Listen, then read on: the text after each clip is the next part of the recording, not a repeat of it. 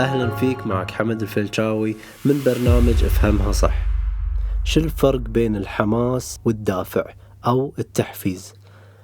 شيء جدا مهم إنك تتعلمه. خلا خلا أشرح لك شغلة. إحنا كائنات روحانية ونعيش في جسم مادي والله سبحانه وتعالى كرمنا بالعقل وعطانا قدرات لا محدودة. الحين بالعقل في جزئين. الجزء الواعي والجزء اللاواعي. خلينا نروح نشوف العقل الواعي شنو مهمته عندنا. العقل الواعي هو المكان اللي يرفض ويقبل أي فكرة إحنا نمرر له إياها. فإذا كانت الفكرة يأتي من العالم الخارجي إحنا اللي عندنا القدرة أن نرفضها أو نستقبلها. الحين هذا العقل الواعي هو اللي يولد الأفكار هو اللي ياخذ الطاقة اللي قاعد تمر فيكم من خلالك أو الروح اللي قاعد تمر فيكم من خلالك ياخذها ويشكلها كفكرة لأن هذه الطاقة هي لا سلبية ولا إيجابية هي مثل ما هي عليها. إحنا نقدر ناخذها ونشكلها كفكرة. هذه الفكرة إذا تمسكنا فيها بالطريقة الصحيحة واستخدمناها بالطريقة الصحيحة راح تروح إلى عقلنا اللاواعي. الحين نروح حق العقل اللاواعي. العقل اللاواعي هو اللي نمثله بالأرض الخصبة. أي شيء ينزرع فيه ينمو سواء سلبي أو إيجابي. فأنت لما تشكل فكرة سلبية بعقلك الواعي وتغرسها على طول راح يستقبلها العقل اللاواعي ويعطيك نتائج مثلها. شلون يعطيك نتائج؟ أنه يحط جسمك على ذا التذبذب وهذا التذبذب يخليك تتصرف تصرفات وتطلع لك نتائج معينة. الحين العقل اللاواعي هو العقل الكوني هو اللي متصل مع كل شيء في الكون. فإحنا لازم نكون حريصين شنو اللي قاعد نزرعه داخل.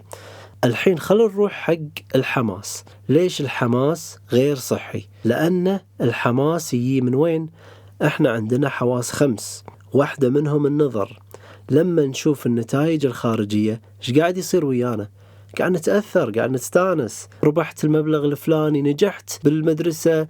أيا كان أي, أي شيء يصير. مثلا هالشهر مبيعاتي صارت مية ألف دينار. هني يرتفع عندي الحماس.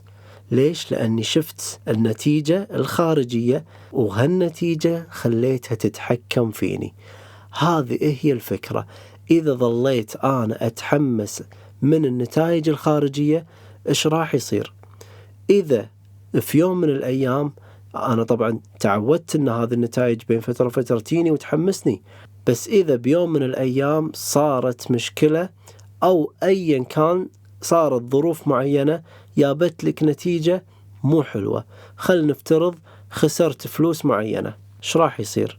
لأنك متعود أنك تشوف العالم الخارجي وتتأثر فيه وتخلي النتائج تتحكم فيك فإيش راح يصير؟ راح على طول تشوف النتيجة المو زينة تبني أفكار داخل عقلك الواعي سلبية تغرسها لأنك متأثر معصب بعقلك الواعي في توتر. راح تبدأ تنغرس داخل العقل اللاواعي. وش راح يصير بالعقل اللاواعي؟ فكرة سلبية داخله. على طول بتحطك بس باهتزازات بتعطيك نتائج مو حلوة. وهكذا. أنت قاعد تخلي النتائج هي اللي تتحكم على نوعية أفكارك ونوعية مشاعرك ونوعية حتى تصرفاتك. لأن راح تلاحظ كل ما صار شيء مو حلو تصرف تصرفات مو حلوة مع الناس عصبت صار ايا كان. بس هذا اللي أنا ما أبيك تسويه. أنا اللي أبيك تسويه إنك تبني حافز داخلك إنك تبني دافع يكون مبني على الهدوء الامتنان التعلم والفهم والخيال والإيمان. هذا اللي أبيك تسويه وأبي أشرح لك إياه بالتفصيل بالحلقة اللي بعدها.